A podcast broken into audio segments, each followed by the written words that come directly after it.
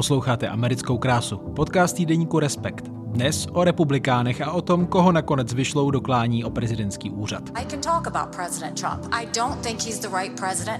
Může nakonec Donalda Trumpa přetrumfnout Nikki Haley?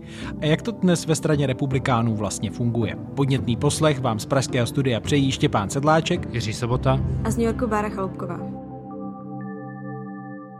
Na úvod jedno oznámení. Příští díl Americké krásy, tedy ten, který budeme natáčet v druhé polovině prosince, pojmeme jako Q&A, tedy otázky a odpovědi a budeme odpovídat na to, co vás zajímá ohledně americké politiky nebo společnosti. Své otázky můžete zasílat na mailovou adresu sobota respekt.cz nebo sedláček respekt.cz.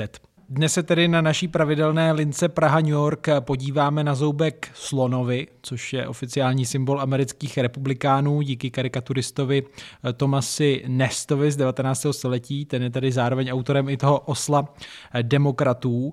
Tento podcast natáčíme 1. prosince.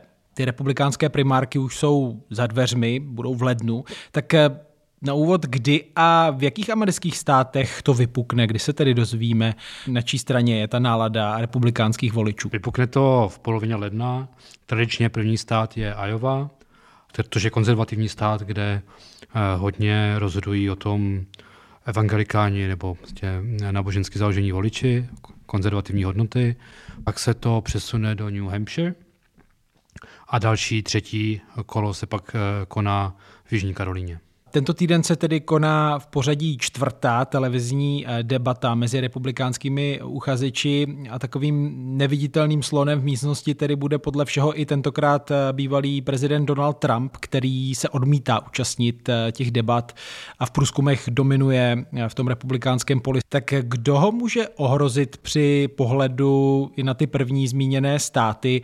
V minulých dílech jsme se hodně bavili o floridském guvernérovi Ronu DeSantisovi, ale teď to tedy tedy vypadá, že hodně rychle rostou šance eh, bývalé velvyslankyni při OSN a ex-guvernérce Jižní Karoliny Nikki Haley, což je, připomeňme, jediná žena v peletonu eh, těch 13, si správně počítám, kandidátů. Tak Trumpa teď asi nemůže ohrozit ještě nikdo, ale to, o co se teď vlastně bojuje a pro co jsou trochu důležité i ty debaty, je vlastně, kdo se za ním vykrystalizuje do pozice toho favorita, který pokud se stane spousta věcí, které jsou pořád ještě nepravděpodobné, tak by ho potenciálně pak mohl ohrozit. A ty jsi to říkal, je to buď asi Ron DeSantis nebo Nikki Haley. A ty debaty jsou důležitý, si myslím, i proto, že právě v nich Nikki Haley začala růst na rozdíl od Rona DeSantis. Jako pořád se bavíme vlastně o nízkých číslech. You know, everybody wants to talk about President Trump. Well, I can talk about President Trump. I can tell you that I think he was the right president at the right time. I don't think he's the right president now. Ale ona v těch debatách působila vždycky dobře Ron DeSantis úplně ne a ona teď jede na vlně a uvidí se, jestli to stihne do té Iowa do těch dalších států. Že on obecně vede, myslím, on má skoro 60, ne? Celostátně, Trump. Má 60% a ty zbylých kandidátů, těch zbylých 12. Se, oni už část z nich už odstoupila. A ti se dělí od těch zbývajících, já nevím, dejme tomu 40%. Ale v těch třech státech, ve kterých se to teď bude odehrávat, tam ten rozdíl není tak velký. Trump má prostě 40 až 45 a tak dále. Ti ostatní se dělí o ten zbytek.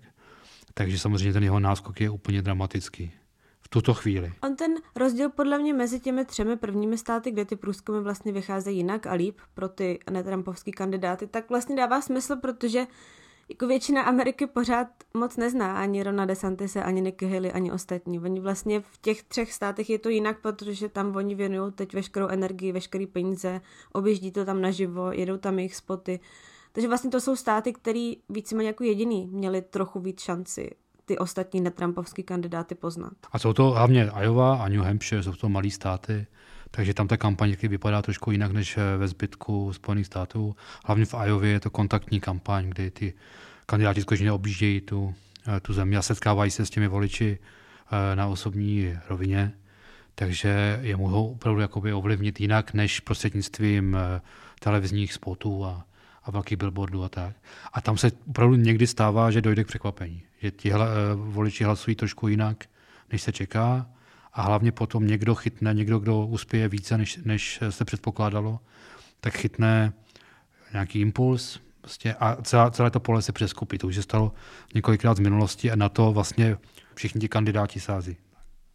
Když jsme u těch eh, překvapení, my se dnes asi budeme hlavně povídat právě o Nikki Haley a Ronu DeSantisovi, potažmo republikánské straně, ale na základě těch eh, televizních debat bylo vidět, že eh, třeba vystřelil v jednu chvíli nahoru, nebo ten zájem o něj rozhodně byl Vivek Ramaswamy, což je tedy podnikatel v biotechnologiích. I think there's something deeper going on in the Republican Party here. We've become a party of losers at the end of the day. Think about who's moderating this debate. This should be Tucker Carlson Carlson, Joe Rogan, and Elon Musk, we'd have 10 times the viewership asking questions that GOP primary voters actually care about and bringing more people into our party. Je to třeba ještě nějaký černý kůň, nebo jakou roli byste mu přisoudili v tomhle peletonu? Roli největšího kandidáta na pozici Trumpova viceprezidenta. On tak působí, že nekandiduje na nic jiného, než na pozici uh, Trumpovy dvojky, protože je to kopie Trumpa v tom, co říká. Ono je tam je zajímavý, že během, jak ta kampaně je dlouhá, než vůbec dojde k prvním primárkám a tak, tak většinou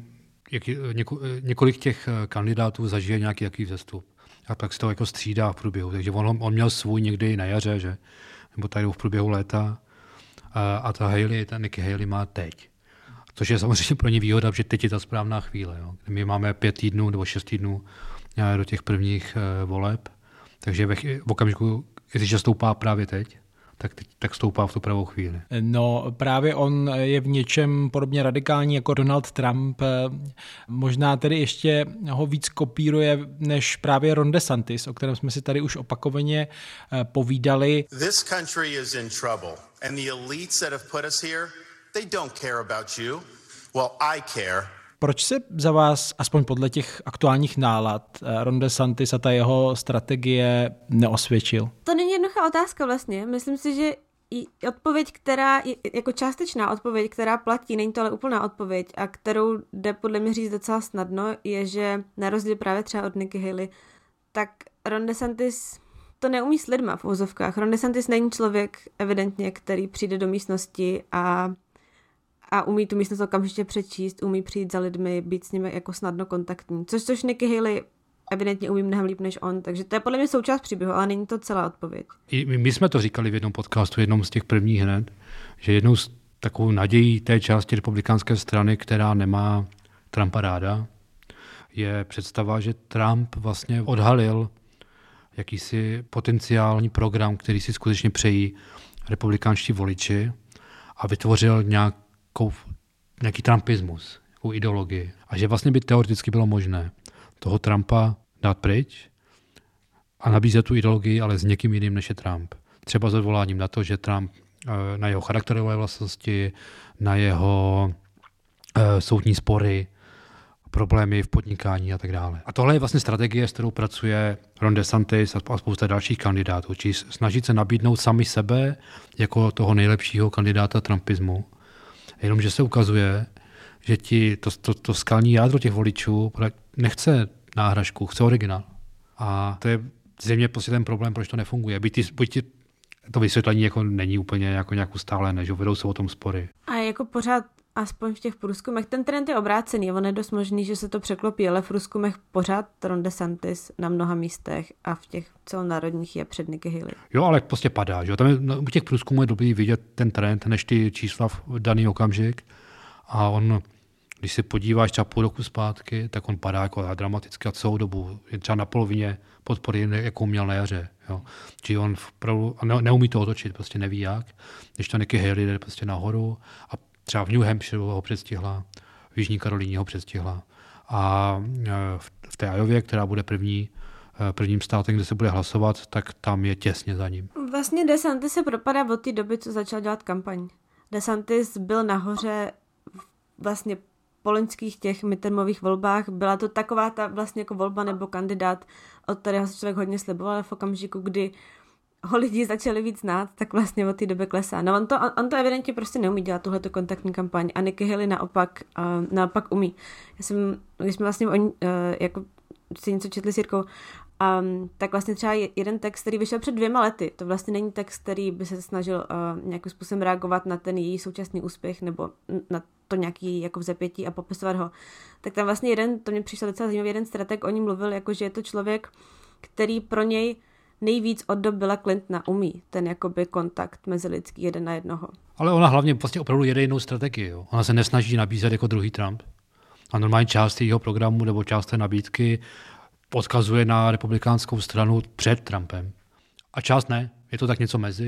Je to taková směsice, ale není to, je to prostě trošku jiný plán, jak, jak toho vítězství dosáhnout a myslím si, že míří i na jiný, jiný voliče.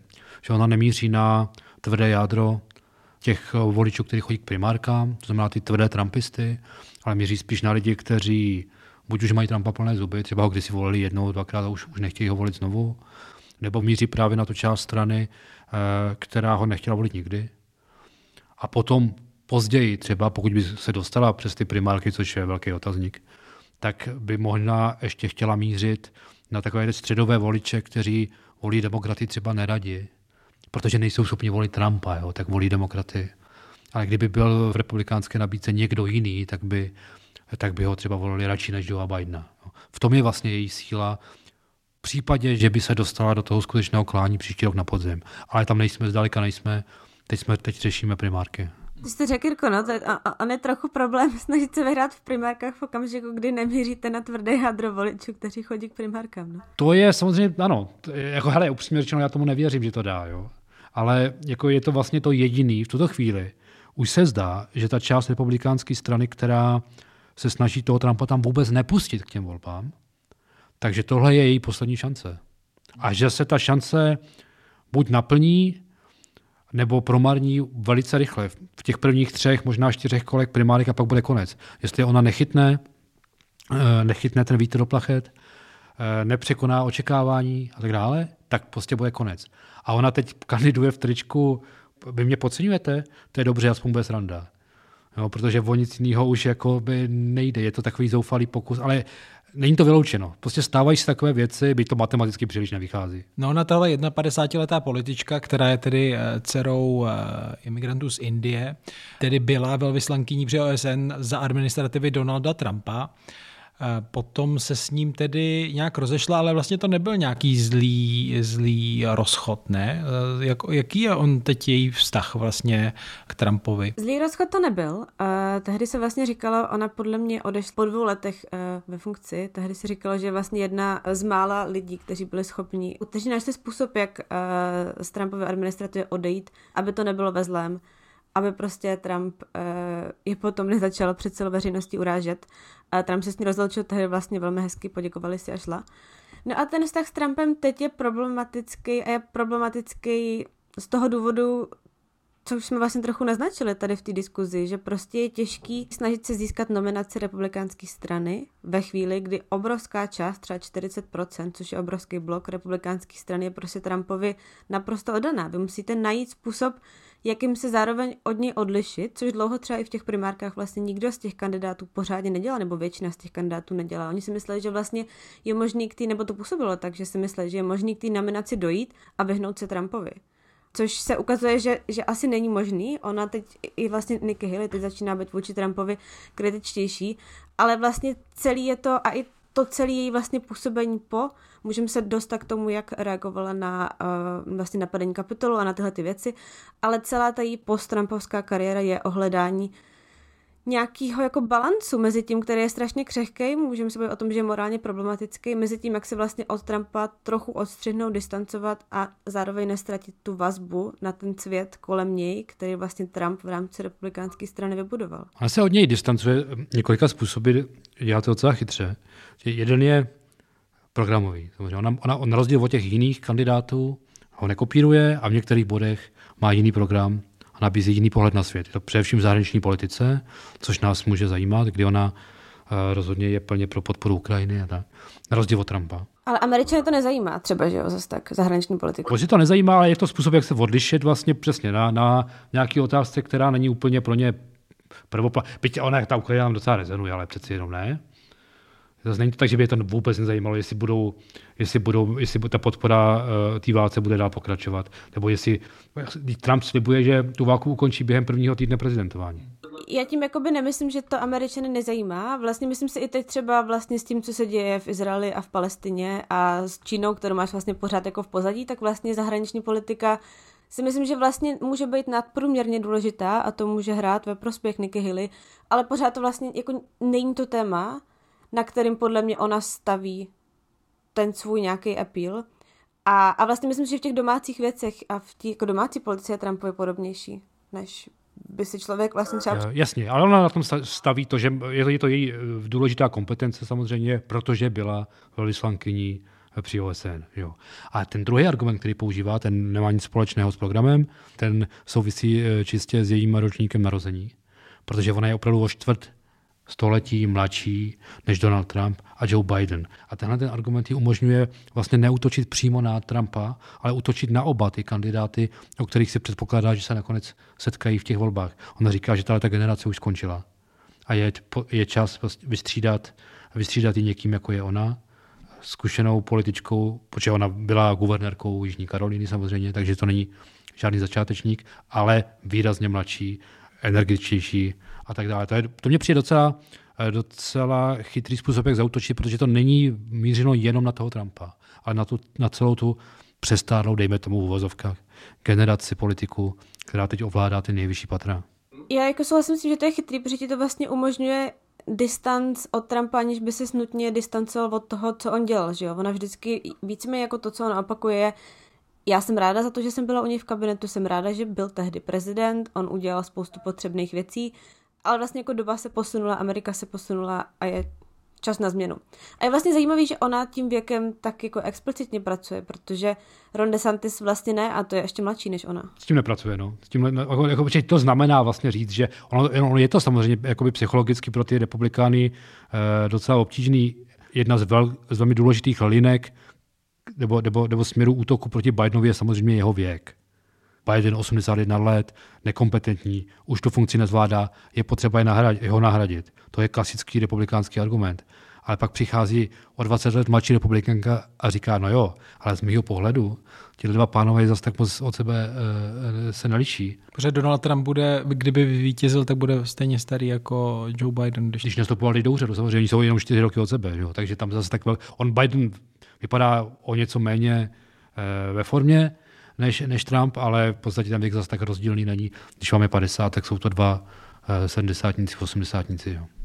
Na tomhle je ale vlastně chytrá i další věc, že to umožňuje nějakým způsobem jako implicitně zaútočit na celý ten republikánský establishment, protože Trump není jediný starý, vlastně většina republikánské strany je stará. Teď máš docela mladýho speakera ve sněmovně, ale senát je starý a nějakým způsobem ti to umožňuje být takový ten underdog, což si myslím, že republikánský voliči dneska vlastně rádi slyšejí. Ty jsi něčím prostě nejsi součástí toho establishmentu, té strany, vůči který řada republikánských voličů je kritická. Ale zároveň to rozhodně není mladická revolta, jako oni dělali všechno špatně, pojďme to otočit z náma. On říká, prostě ten svět svět se změnil a ne, je potřeba, jako není možný se vrátit před Trumpa. To nechceme. On spoustu věcí dělá dobře, vezměme ty věci, které dělá dobře, pojďme dál s novou energií a tak dále. Ona by to taky byla, jestli se nemýlím, první eh, republikánská žena jako kandidátka na, prezidentka, na prezidenta určitě. Jako eh, byla Sarah Palin jako kandidátka na viceprezidentku eh, s McCainem, ale tohle by byla první. Tak nevím, jak tohle ona zdvihá u demokratů, v případě Hillary Clinton to bylo velké téma, že pojďme prolomit eh, ten skleněný strop, ale... Určitě s tím pracuje mnohem méně než Hillary Clinton. Ona podle mě mnohem víc pracuje třeba, a to je prostě republikánská věc, s tím, že je třeba matka. Ona často ty svoje řeči začíná tím, podívejte se, já jsem matka a já prostě sdílím vaše starosti o XYZ vlastně pracuje mnohem jemněji. No. Ne, že by to bylo, jako by, že říkala, no, podívejte se, já budu první žena. Nebo, navíc ona samozřejmě není progresivisticky naladěná, je to konzervativní politička. Takže třeba v otázce potratu ona je vlastně, ona je vlastně víc eh, konzervativní než Donald Trump. Výrazně. Takže to je trošku jiná, jiná linka. Ale pracuji, co jsem jako viděl, nebo co jsem, co jsem četl, reportáže z těch meetingů, tak s tím samozřejmě pracuje, na ty ženy se obrací, ale v takových jako dílčích věcech, ne že by říkala prostě, já jsem tady za ženy. Tady padlo, že vlastně jde proti tomu starému establishmentu republikánské strany, myšleno tedy eh, věkem, ale jak eh, Jirko, ty připomínáš v aktuálním článku na webu Respekt.cz, tak eh, ji podpořil jeden z nejvlivnějších donátorů republikánské strany, Charles Koch, tak jak číst tohle? To je asi rána pro Donalda Trumpa. Já jsem zaznamenal, že eh, možná i trochu v reakci na to Fox News informoval o tom, že on někde v nějaké interní komunikaci jí dal to přízvisko eh, Puppet GOP candidate, tedy jako loutka eh, republikánské strany. Tak, tak vaše reakce? Já myslím, že tam, tam je prostě establishment, který má pocit, že Donald Trump už té straně škodí. A není to pocit, to se dá podložit uh, čísly. Donald Trump není vít, velký vítěz. Jo, že tady, my tady máme takový jako optický klam, že my ho vnímáme jako obrovskou hrozbu. Ale on vlastně pro tu stranu zas tak skvělý není. On vyhrál jedny prezidentské volby. Vyhrál je s odřenýma ušma 85 tisíc hlasů v roce 2016. Hmm. A celkově měl méně hlasů než... Jo, je prostě pod, jako v tom celkovém součtu, kdyby, kdyby kandidoval kdekoliv jinde než v Americe, tak by tím prezidentem se vlastně nikdy nestal. A, v tý, a i v té Americe se jim stal jenom těsně. Takže uh, ta jistota, že on je potom dovede k vítězství, není nějak, není nějak velká. Uh, takže to je určitě jeden z důvodů. A když se vezmou, když si podíváš na průzkumy veřejného mínění, když se proti Joe Bidenovi staví hypotetičtí kandidáti, tak eh, právě Nikki Haley má největší šanci, že Joe Bidena porazí potom v, tom listop, v těch listopadových volbách. Takže to je určitě jeden důvod a nebude jediný. A tak to, že uh, Koch Haley podpořili, pomůže jako výrazně v tom, že dostane přístup k penězům a k takový tý jako zabehnutý mašinérii, kterou ona nemá vlastně. Nikki Haley celou svoji kariéru nikdy neměla peníze vlastně. A to byla vždycky jedna z jejich jako bariér v tom smyslu, že ona nevyrostla v rodině, která by byla napojená na politické kruhy, její rodiče vlastně uh, pak se nějakým způsobem vybudovali, mluvili jsme o tom, že to byli imigranti, ale vždycky vlastně její jako politické kampaně stály na tom, že potřebovala urvat od někoho podporu finanční. Nakonec se jí to víceméně vždycky podařilo, ale peníze pro ně byly často problém. Ale Jirka to říkala, tam vlastně jakoby Koch, oni, že uh, jeho bratři už zemřeli, ale dřív vlastně jako bratři Kochové, to prostě byla, jako to je vlivná, jsou prostě vlivní hráči na republikánské politice, kteří investovali peníze do všeho možného do snižování daní, popírání klimatické změny, do prostě jako svých politických priorit.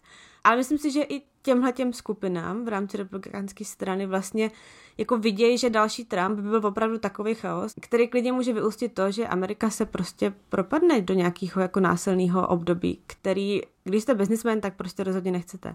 Takže si myslím, že tam je nějaká záklopka, nějaký put sebezáchovy a Nikki Haley z tohoto pohledu působí jako úplně skvělý kandidát. To je prostě pravicová politička, která by v tomhle tom snižovala daně, slibuje nějakou jako jistotu.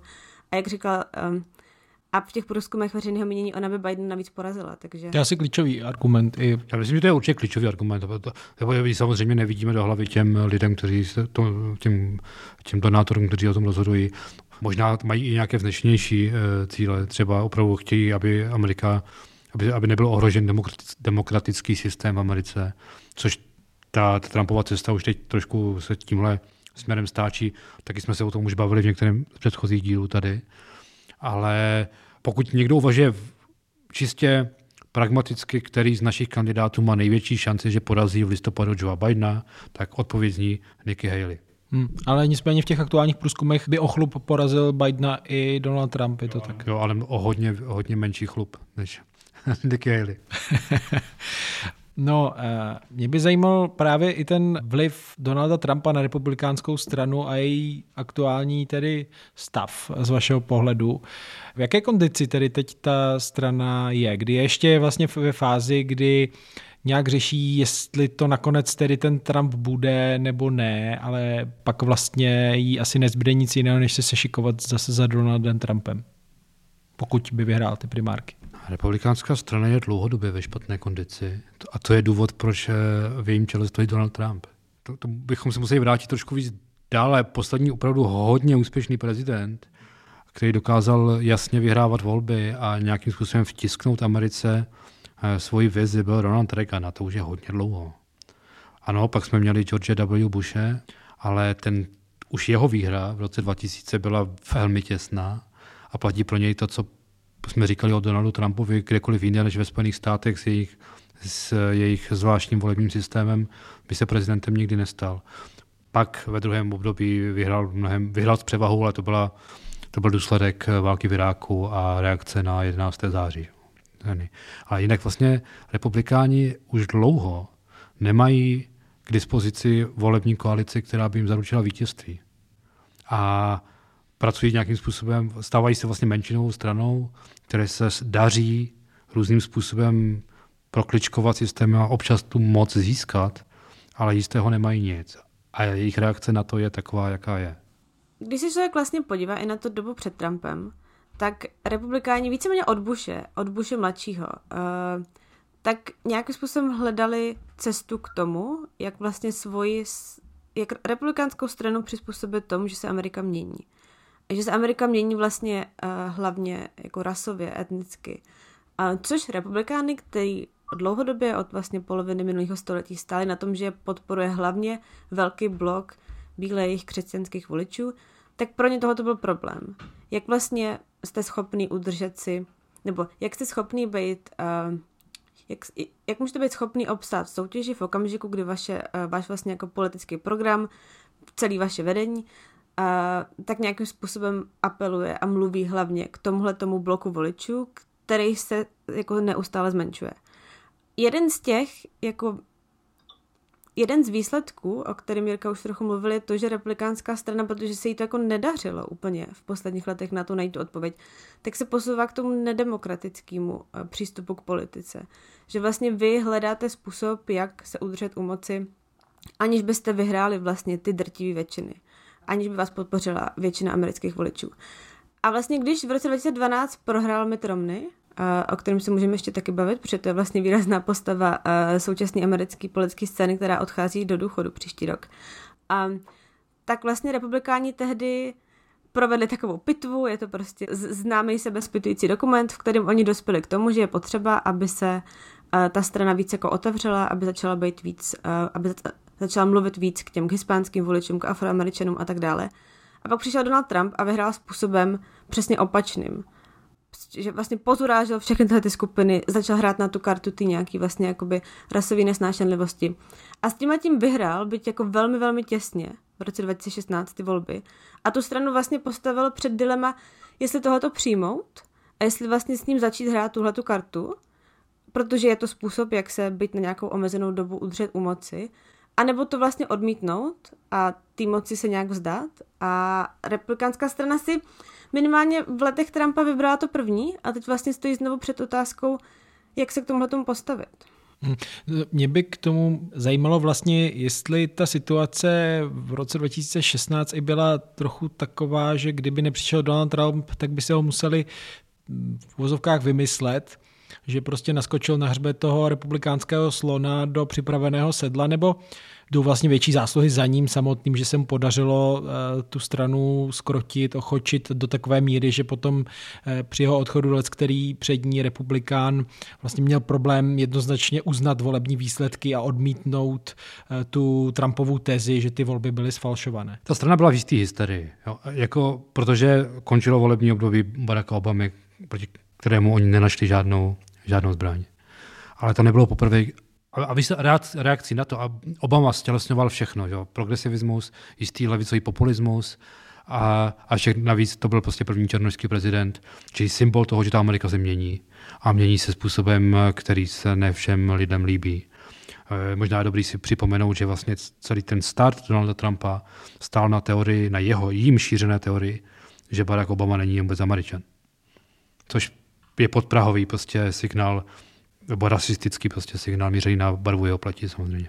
A, ale to nebylo poprvé, kde, kdy republikánská strana reagovala třeba tím, že vznikla Tea Party nebo něco.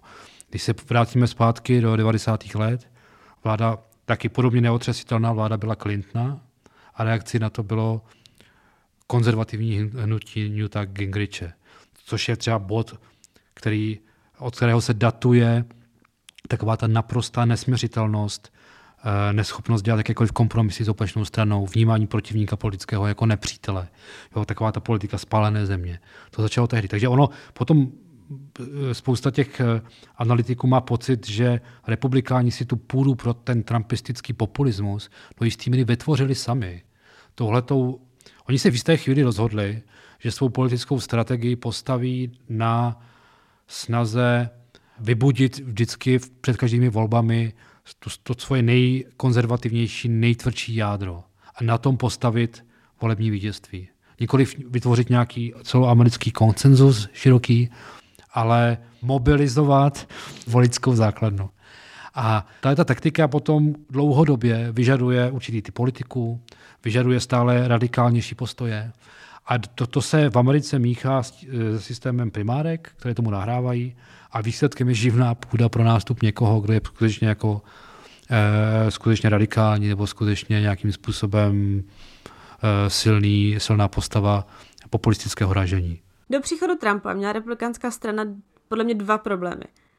Ten jeden, a, a, a docela zásadní v okamžiku, kdy jste politická strana.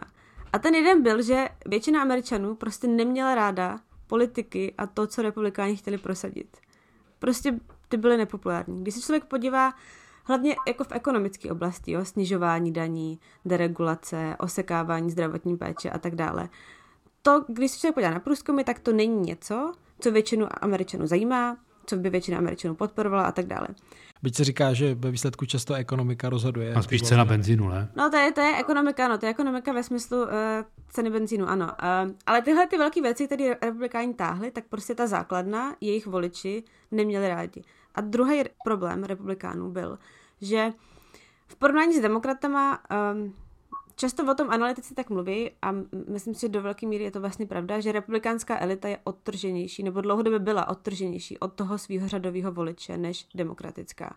A to se pak vlastně tohleto v kombinaci s tím, že ta elita byla jiná, typově, způsobem, jakým žila, co si myslela a tak dále, od těch svých voličů, tak se vlastně jako promítlo do toho, do velkého odtržení mezi těmi republikánskými politiky a tou řadou základnou, která pak vlastně potom, když přišel Trump, um, a můžeme se bavit o Trumpovi, jakým způsobem se mu to podařilo, že v lidech nezbuzoval tenhle ten pocit, takhle Trump vyvolal u části republikánů a nejenom republikánů. On, on přivedl voliče, kteří předtím třeba byli demokrati nebo vlastně nevolili, tak on ale vyvolal nadšení z něj, nadšení z politiky a nadšení z toho, co zastával. A to republikáni vlastně strašně dlouho neměli, jako by nadšený, nějakým způsobem angažovaný voliče. A proto v tom podle mě spočívá část toho úspěchu a proč byl schopný převálcovat tu republikánskou stranu, protože prostě přišel s, s něčím, co ten establishment dlouho na své straně neměl a to je to nadšení. Zase ale, a už jsme o tom mluvili, není to tak, že Trump přitáhl nějaký obrovský množství voličů do republikánské strany, on spíš přines nějakou energii. Jo. Vlastně já jsem si koukala, říkali jsme, že v roce 2016 on, že jo, vyhrál, uh, vyhrál díky t, uh, tomu americkému systému, díky tomu, jak funguje sbor volitelů, ne proto, že by získal víc hlasů jak Hillary Clinton. On zároveň, jakkoliv se stal prezidentem, tak dostal méně hlasů než Mitt Romney v, roce, v roce 2012. Mitt Romney prohrál s Obamou a měl 47% hlasů. Trump vyhrál proti Hillary Clinton a měl 46% hlasů. Zároveň teda měl podle mě v celkových číslech Mitt Romney, já jsem si to se napsala, dostal v roce 2012 61 milionů hlasů, Trump 2016 62 milionů hlasů. Ukazuje na to, že voliči byli obecně angažovanější, že prostě mnohem víc Američanů přišlo k volbám. Ale není to tak, že by Trump přitáhnul, že by Trump udělal to, co udělal Reagan. Že prostě uh, přebudoval a překreslil celou americkou volební mapu a vytvořil tady jako obr- obrovskou dlouhotrvající koalici voličů, který by republikány podporovali. Ale přines tu energii, přines to nadšení. On, on jako popřel do jisté míry to, to, co eh, republikáni říkali do té doby. A, jsou, a to se dostáváme zpět k tomu trumpismu. Jestli existuje něco jako trumpismus, který je pak možný jako aplikovat dál bez Trumpa, eh, což se ukazuje, že asi moc nejde. Ale jsou, jsou analytici, my jsme teď četli Bena Domeniče, takový známý americký konzervativní, eh, konzervativní analytik, který si opravdu myslí, že ta doba byla zralá na to, aby, aby, aby vznikl nějaký nový republikánský program, protože tam, tam se slilo v tom roce 2016 několik trendů. My si moc neuvědomujeme, jak, jak unavená byla třeba byla Amerika z války. Oni válčili od roku 2002, vlastně byli ve válce na Blízkém východě. Ta únava byla velká. To se potom slilo s ekonomickou krizí v roce 2008. Skepce té společnosti k tomu, že, že prostě peníze plynou někam ven, někam pryč a, a ne, neobratí se k rozvoji vlastně ty, té země samotné, stoupala a nepracoval s ní jenom, jenom Donald Trump. Eh, Barack Obama měl heslo, že je potřeba eh, budování státu začít eh, doma v Americe jo, a ne, ne v zahraničí, protože to nebo nebudovat. Jo, že i, i tam byla jakoby už, už jistá tendence omezovat tu, tu ochotu jít do nějakých intervencí a tak dále. A ten Trump to prostě rozjel, rozjel to ve velkým a zároveň do toho přines svoji osobnost. A, eh, co z toho je ten program a co z toho je ta osobnost, to je hrozně těžké rozklíčovat, protože to samozřejmě byla celoživotní celebrita. A ta si přinesla svoje vlastní voliče, navíc on uměl pracovat eh, se sociálními sítěmi, v tom byl jakoby vepředu asi před zbytkem republikánské strany a ukázalo se, ukázalo se že oni se bez něj neobejdou. No, Bára už tady dvakrát zmínila senátora Mita Romneyho, který tedy odchází z nejvyšší politiky. On byl taky posledním kandidátem prezidentským republikánů před Donaldem Trumpem, on tedy neuspěl proti Baracku Obamovi. A teď tedy vyšla i jeho biografie z pera eh, Meké Kopince, kterou pokud vím jste oba aspoň prolistovali nebo četli, eh, tak eh, co nového on přidává právě do toho obrazu republikánské strany, která hledá nějaké recepty, eh, jak překonat vlastně tu svoji krizi i Donalda Trumpa, protože on patří k tomu křídlu, které není v souladu s Trumpismem, jestli tomu správně rozumím, z těch jeho veřejných vyjádření. Ta biografie se jmenuje The Reckoning, což jde přeložit jako zúčtování. Tam je zajímavé to, že Mitt Romney sice v těch posledních letech opravdu patřil asi k nejvýraznějšímu představiteli toho nikdy Trumpovského křídla republikánské strany, ale on se vlastně do té pozice dostal až v okamžiku, kdy už vzdal svoji vrcholnou kariéru ta knížka podle mě dobře popisuje v té jeho kampani z roku 2012, kdy on, aby se vlastně vůbec stal nominantem, aby měl aspoň trochu šanci vyhrát na té, vyhrát jako zástupce té měnící se replikánské strany, protože to je vlastně paradox, že Mitt Romney, těžko by člověk hledal kandidáta, který bude takový protipol k Trumpovi, ale jako naprosto takový protipol Trumpovi. Mitt Romney je hluboce autenticky věřící člověk. Člověk, jehož prostě nějaká značka osobní eh, stojí v tom, že je to schopný manažer, že prostě vyřeší tak jako by chladně, analyticky jakýkoliv manažerský problém. Nebude do toho vnášet žádný vášně. A opravdu jako člověk by těžko hledal člověka, který je tak, tak, takovým protipolem Donalda Trumpa. A, ale aby on vůbec měl šanci v těch volbách vyhrát, tak i on v tom roce 2012 vlastně musel nějakým způsobem oslovit, přijmout, začít spolupracovat s těma vlastně krajně pravicovými extremistickými elementama. A až v okamžiku, kdy, si, kdy mu jako došlo a smířil se s tím, že vlastně nebude prezident, a posunul se do té pozice senátora, v který si vlastně mohl dělat trochu, co chce, tak jako v tu chvíli se z něj stal minimálně veřejně takový ten jako principiální, zásadový, morální vlastně odpůrce toho, co Trump dělal. A jako jeden z mála v republikánské straně. Tak koketerie té strany s tím Trumpem je vlastně jako její záchrana a zkáza zároveň. Oni ho opravdu potřebují. Oni potřebují jeho voliči. Takže přesně jak, jak to jak to říkala Vára, i Romney, který je opravdu morálně a osobnostně naprostý jeho protiklad, musel během své předvolební kampaně jít za ním minimálně dvakrát. Potřeboval jeho endorsement v primárkách, to, to za ním musel, to si Trump objednal, aby za ním přijel do mrakodrapu na Manhattanu. V té knižce jsou krásně popsané scény, kdy eh, Romneymu je to trapný nechat se s ním vidět. Eh, nechce být eh, před kamerami s ním tak eh, to zorganizuje tak, že něk, něk, jeden z jeho asistentů stojí před hlavním vchodem k tomu mrakodrapu a předstírá, že telefonuje se zbytkem té delegace a říká jim do telefonu, kde jste, já tady čekám, vy pořád nejdete. A oni mezi tím, aby na sebe vázal novináře a fotografie. A mezi tím ta, ta skutečná kolona vyjíždí do toho mrakodrapu zadním vchodem, aby se jim vyhnula. Jo. Že on, se, on se toho Trumpa doslova štítí, ale stejně se nedokáže vyhnout tomu, aby, si, aby mu přišel políbit obrazně prsten a, a získal tu jeho podporu u té jeho skupiny voličů. A to samé se potom opakuje v těch velkých volbách, kdy on to něco podobného musí potom podstoupit v Las Vegas, jo? takže dvakrát po sobě. Takže ani takový člověk se vlastně už tehdy, a to bylo už v roce 2012, čili dlouho předtím, než, nebo ne dlouho, no čtyři roky předtím, než, než Trump skutečně sám ve volbách kandidoval. Čili ta závislost prostě na, na té skupině lidí, kterou na sebe dokáže Trump navázat, už jenom tím, že je to celebrita, osobnost a tak dále.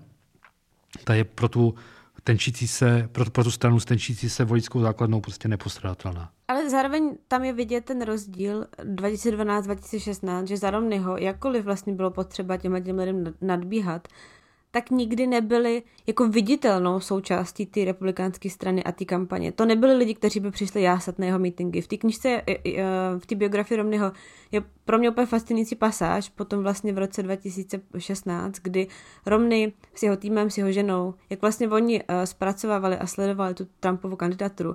A tam vlastně v jednu chvíli cituje Anne Romney, jeho ženu, kdy oni koukají na ty Trumpové meetingy a ona úplně jako s údivem říká, jako, co to je za lidi? Tyhle lidi nebyli na našich mítincích. Tyhle lidi my jsme nikdy neviděli, tyhle ty lidi. A to pro mě vlastně jako tahle ta pasáž pro mě nějakým způsobem jako zkreslila tu proměnu uh, republikánské strany vlastně v krátkém období, čtyř let, Bude to proměnu energie lidí, kteří táhnou, kteří udávají tón té straně.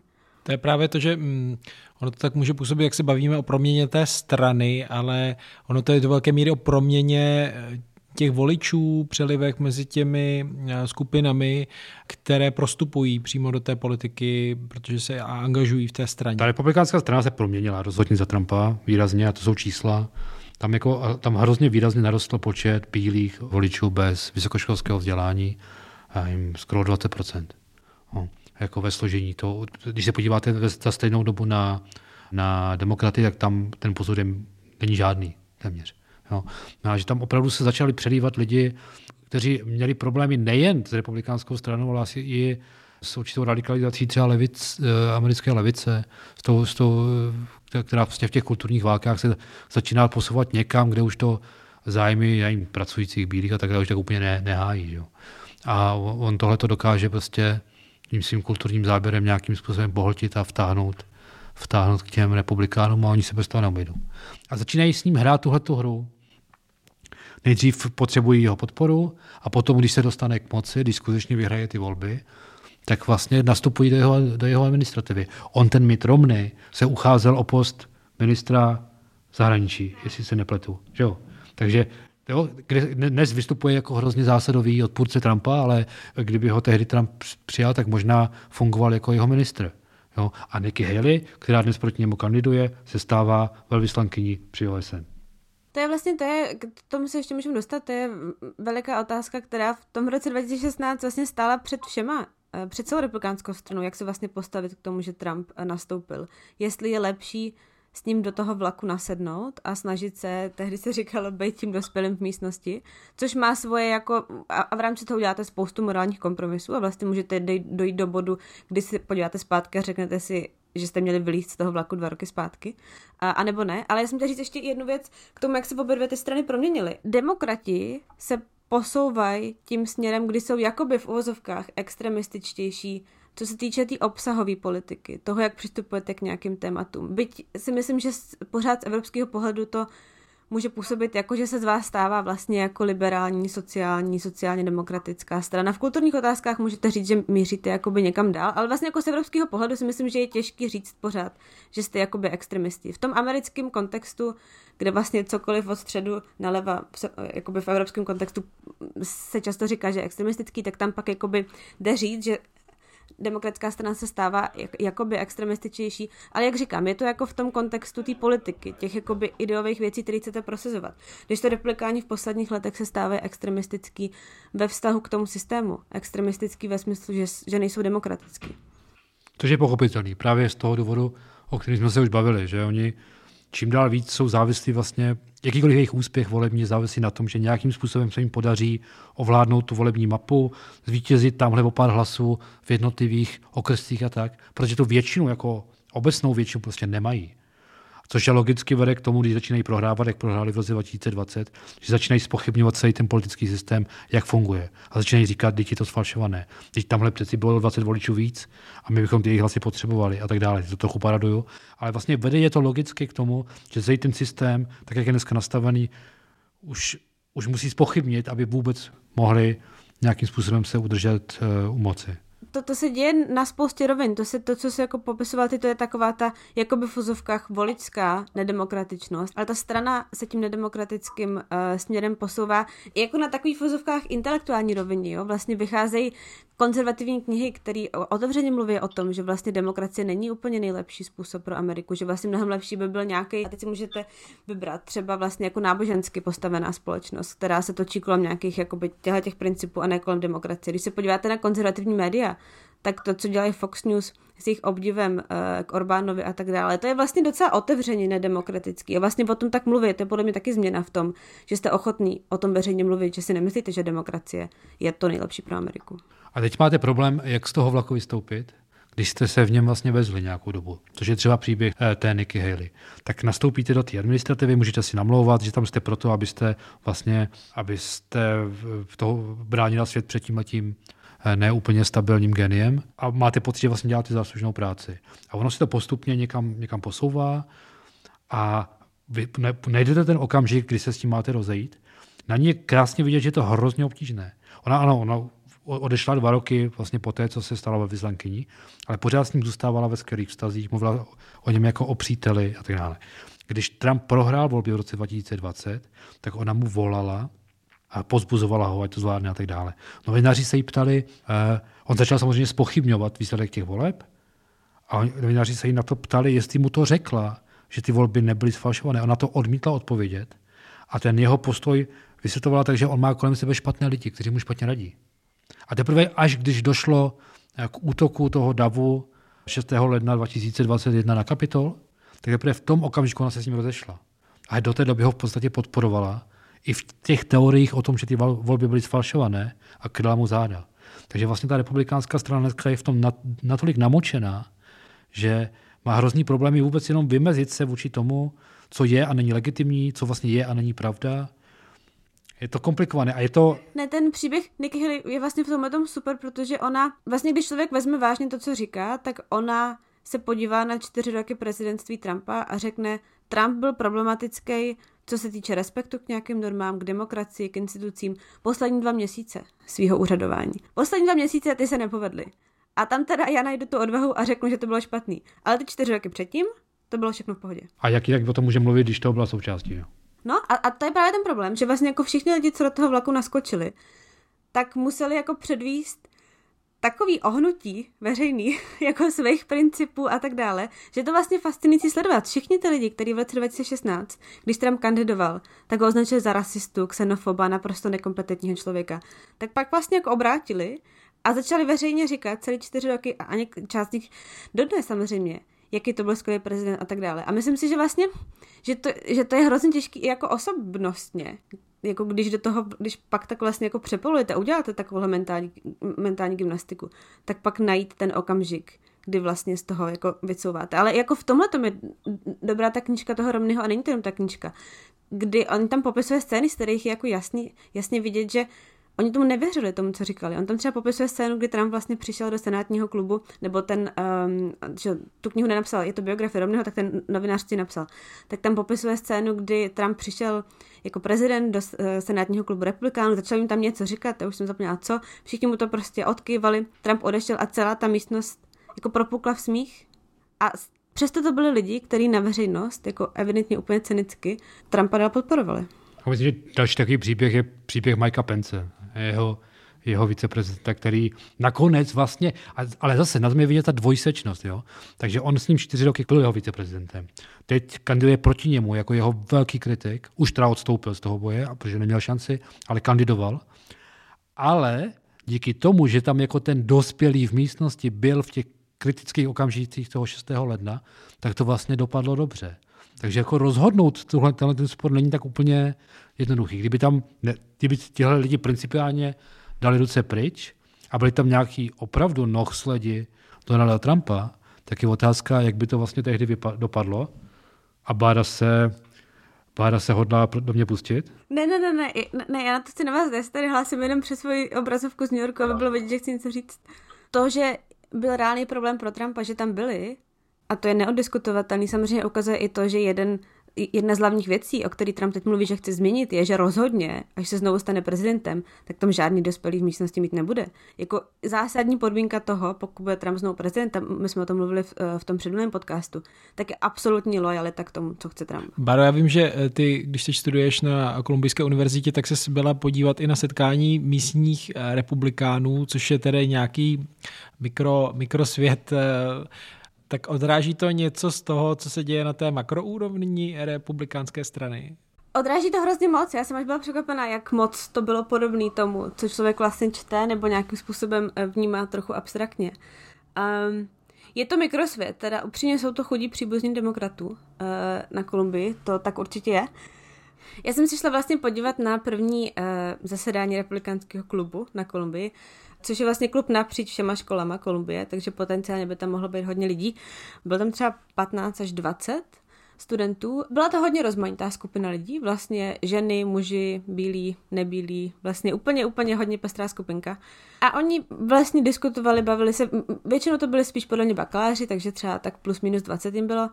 A oni řešili samozřejmě volby, řešili Trumpa, řešili Ukrajinu, řešili rozpočet. Mě tam vlastně ale nejvíc fascinující přišla jedna věc a sice to, o čem se člověk vlastně baví většinou abstraktně, o takový ty absolutní polarizaci americké společnosti. Jak vlastně opravdu máte tábor, jste buď tábor republikán, nebo jste tábor demokrat a vlastně vás, víceméně neexistuje nic, co by vás dostalo z jednoho toho tábora do druhého. A já jsem tohoto hodně cítila eh, v té místnosti, když se ta diskuze dostala k Trumpovi, kdy vlastně tam byl jeden jediný člověk, který otevřeně vystoupil s tím, že má problém s Trumpem, protože je uh, vlastně nedemokratický, jak jsme se potom bavili, protože to je člověk, co nemá respekt k institucím. A pro všechny ostatní Trump vlastně byl více či méně zábavná postava. Uh, myslím si, že všichni tam by se shodli na tom, že Trump udělal dobré věci a že bylo důležité, že přišel eh, v tom roce 2016. Rozdíly pak byly v tom, jestli byste si přáli, aby pokračoval dál v té funkci nebo ne teď. Spousta lidí říkala, že ne, někdo říkal, že jo, ale vlastně, když došlo na otázku, jestli byste pro něj znovu jako volili, kdyby došlo na opakování toho souboje Biden nebo Trump, tak tam jedna slečna vlastně řekla úplně větu, která to podle mě schrnula. Ona říkala něco ve smyslu you gotta do what you gotta do. Jakože pokud to bude Biden nebo Trump, jasně, že musíte volit pro Trumpa. Protože a tam jako film se zmotnilo takový to, že ten Biden a demokrati a ta druhá strana by bylo vlastně takový zlo a tak špatná věc pro Ameriku, že i když máte problém s Trumpem, tak musíte pro ně volit. Vlastně jako není nic důležitějšího než to, abyste tu druhou stranu dostali od moci. Demokracie, instituce, pravidla, to všechno je podružný. To všechno je fajn, jako nice to have, ale klíčový je um, dostat vaši stranu k moci. To je zajímavé, jak tam funguje samozřejmě ta příslušnost eh, k republikánskému táboru, ale když se člověk podívá na toho Trumpa, Donalda Trumpa, tak to je poměrně neřízená střela, která vlastně tu stranu, potřebuje její voliče, ale tu stranu samotnou s jejími postupy institucemi nepotřebuje na rozdíl od těch ostatních kandidátů, ale ve výsledku ji pak někam unáší dál, protože oni se mu zase přizpůsobují a, a celé se to posouvá. To tam bylo hrozně cítit, tam vlastně v jednu chvíli vystoupil uh, třeba vlastně jeden kluk, který se představil, že je z Floridy a on říkal, poprvé přišel na setkání těch republikánů a vlastně chtěl by si vyjasnit situaci. A chtěl by položit důležitou otázku. A ta otázka byla, řekněte mi upřímně, jak tady vlastně, jak to máte s Trumpem, jestli tady máte rádi Trumpa. Protože pokud nemáte rádi Trumpa, tak já se vlastně nejsem jistý, jestli tohle je místo, kde chci být. A on pak popsal vlastně svoji nějakou politickou historii. On to byl uh, hispánec, uh, vyrost na Floridě a říkal, celá moje rodina vlastně vždycky volila demokraty. A mě to, mě to začalo připadat trochu divný v posledních letech a vlastně jsem si říkala, proč volíme demokraty, když jsme sociálně konzervativní. A, a on se natknul pro Trumpa, on vlastně eh, celou svoji 13 nebo kolik členou rodinu přemluvil k tomu, aby volil Trumpa a pro něj Trump je ta jediná důležitá věc. Jako replikánská strana vlastně je mu úplně jedno. On tam fakt, on fakt jako vlastně v jednu chvíli říkal, jako co, vy byste chtěli zpátky Bushe? Jako Bushe a teď tam se rozděla taková vlna vlastně jakoby souhlasného mručení v tom smyslu, že si vlastně všichni jakoby shodli na tom, že Bush byl jako failed president. Um, a on tam přišel opravdu jenom na to setkání těch republikánů pod podmínkou toho, že vlastně ten Trumpův přístup bude diktovat ten tón, v jakým se to setkání ponese. Čili ta strana prostě dneska je o Trumpovi, jo? nebo z velké části o Trumpovi, eh, z těch, a z tak velké části to se teď právě uvidí jo? v těch, těch primárkách, ale ale to, že on si může dovolit třeba nechodit do těch, do těch debat a tak, to je přesně ukázka tady toho, že on vůbec nepotřebuje tu stranu jako systém, jako, jako institucionální systém. A Romney v, svý, v té své knížce popisuje, jak se, jak přestože byl v politice už další dobu, byl úspěšný guvernér a tak dále, tak jak se totálně změnilo jeho přijímání veřejnosti ve chvíli, kdy získal republikánskou nominaci. Najednou úplně jiné davy, najednou mu tleskali za úplně stejné věci, které říkali předtím a tak. Tohle u Trumpa je to přesně naopak.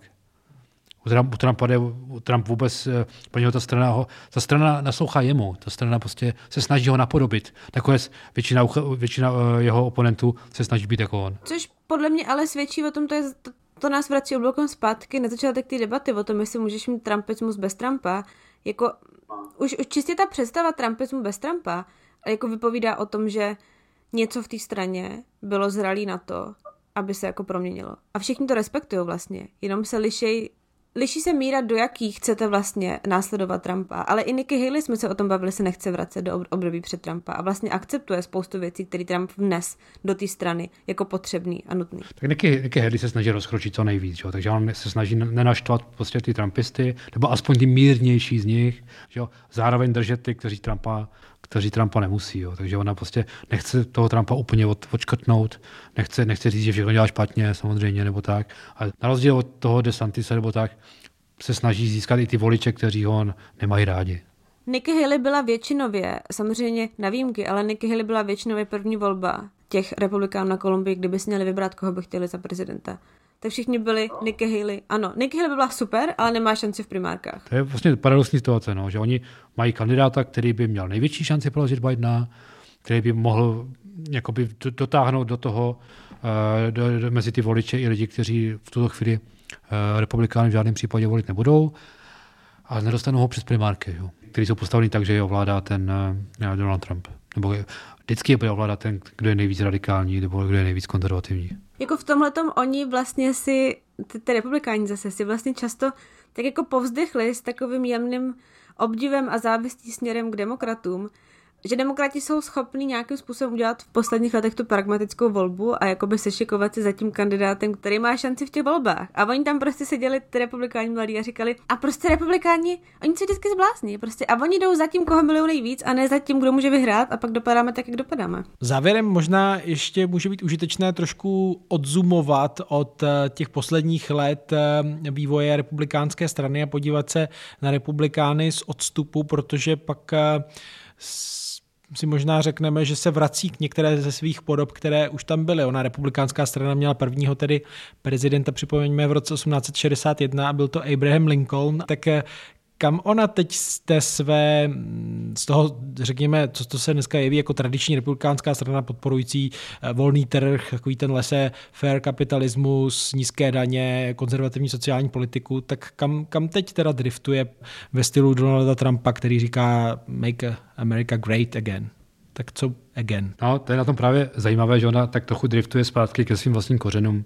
Protože to, to, to, jak my známe republikánskou stranu nebo americkou pravici, vlastně po konci studené války a, a i v průběhu studené války jako stranu, jak, jak jsi říkal, no, stranu, která zastává volné trhy a, a je intervencionistická v zahraniční politice, tak to je relativně malá část jejich, nebo tady ta orientace představuje relativně malou část jejich dějin. A opravdu spadáte do období po, od konce druhé, nebo od začátku studené války po toho Trumpa, od Eisenhowera po Johna McCaina, ne, by se dalo říct. Že zhruba, zhruba tak to je. A někteří, někteří analytici o tom píšou jako o jisté aberaci, byť to trvala 60 let. Teda, jo. Tak jestli je možné o tom mluvit o aberaci, to nevím, ale ale bylo to prostě jenom určité období, ale ta strana za Lincolna byla protekcionistická. America first rozhodně, jako a nic jiného. Amerika se, ne, se považovala za výjimečnou zemi, která se nemá vměšovat do dění, do dění ve světě. Pokud jde o volný obchod, tak rozhodně prostě tarify, přes které nikdo se nedostane, aby byl chráněn vnitřní trh a tak. Čili ta, ta země, nebo ta, někde v hluboko v genech té strany tohle je, ale my, jsme, my ji takovou neznáme, protože si ji nepamatujeme asi a vnímáme ji přesně opačně. No. Takže Trump vlastně zase tak moc nic jako nevymyslel, spíš se vrací někam, eh, kde to už bylo. Je fakt, že se to moc neosvědčilo, protože samozřejmě oni museli ten svůj postoj změnit v důsledku dvou velkých světových konfliktů, první a druhé světové války. Tam se ukázalo, že to je neudržitelné ten postoj. No, že pod vedením demokratů vystoupili z toho izolacionismu už během první světové války. No jasně, tam, tam je do, dobrý, si, třeba po první světové válce, vlastně když už teda Wilson věděl, že je potřeba založit něco jako zárodek z budoucího OSN, který se to jmenovalo Společnost národů, tak to byli republikáni, kdo to blokoval. A Spojené státy se nikdy nestali oficiální členy. Kvůli republikánské straně samozřejmě. To jedno z Trumpových hlavních hesel America First, tak uh, s tím přišel Charles Lindbergh, když kandidoval proti Rooseveltovi 1940, myslím. Vůbec America First Committee bylo proti vlastně jako uh, tažený Lindbergem proti americkému zapojení do druhé světové války. Jediný rozdíl oproti uh, tehdy a dnešku bylo, že samozřejmě Lindbergh se nestal prezidentem a Trump se stal prezidentem. O 75 tisíc hlasů. Ano, ale stal. No, já myslím, že jsme dospěli do konce zdárně téhle americké krásy, tak co kdybychom si nakonec uh, řekli takové vaše typy, jak dopadnou ty primárky? Já myslím, že Nikki Haley to nedá. Myslím, že to je takové wishful thinking. Takový, jakože až se chytáme posledního stébla, že by se to mohlo stát, ale tam je tolik věcí by se muselo stát. Ona by musela v tom prvním, eh, v tom prvním kole v Ajově být druhá, čili porazit DeSantise, pak by musela hrozně stáhnout náskok eh, na Trumpa a ani tak to úplně nevychází, aby by bylo dobrý, aby Trump řekl něco hrozného u soudu, nebo tak, aby se ještě něco stalo, aby opravdu ho začali opouštět i ty jeho skalní voliči, protože to ne, ta koalice prostě není dost velká, o kterou ona se opírá, ale stát se může všechno. Báro, co ty? Částečně pro uh, různorodost našich názorů a částečně z toho důvodu, že jsem analyticky vždycky úplně mimo, což bych neměla říkat veřejně, tak já si, já se přikloním k tomu, že, že to Nikki Haley minimálně zkomplikuje nějak. Trump má před Super Tuesday, což je někdy v únoru, uh, už nevím, kolik států tam je, tak Trump má velký soud těsně předtím. Třetí stát, v kterém se bude hlasovat, je Jižní Karolína, v který byla Nikki Haley guvernérkou.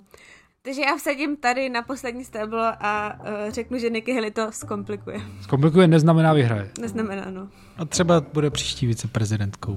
Třeba bude příští viceprezidentkou. No závěrem bych ještě rád připomenul, že stále běží crowdfunding týdenníku Respekt. Moc krát děkujeme všem, kteří se zapojili, protože jsme už vybrali eh, tu cílovou částku 5 milionů korun. No a k tomu ještě jedna informace, protože eh, jsme se rozhodli, že veškeré ty peníze, eh, které se vyberou nad 5 milionů korun, poslouží na zahraniční cesty reportérů Respektu, čili pokud chcete podpořit výhledově třeba i nějakou cestu na sledování amerických prezidentských voleb, tak eh, tohle je ten způsob, jak podpořit ve výsledku i americkou krásu. Naslyšenou z Prahy a New Yorku se brzy těší Štěpán Sedláček, Jiří Sobota a Bára Chalupková. Na samotný závěr ještě připomenu to, co jsem říkal v úvodu. Příští díl americké krásy pojmeme jako otázky a odpovědi, Q&A. Pokud vás něco zajímá ohledně americké politiky nebo společnosti, pošlete svůj dotaz na mailovou adresu sobota zavináč respekt.cz nebo sedláček zavináč respekt.cz a my se na to potom společně podíváme během dalšího natáčení v druhé polovině prosince.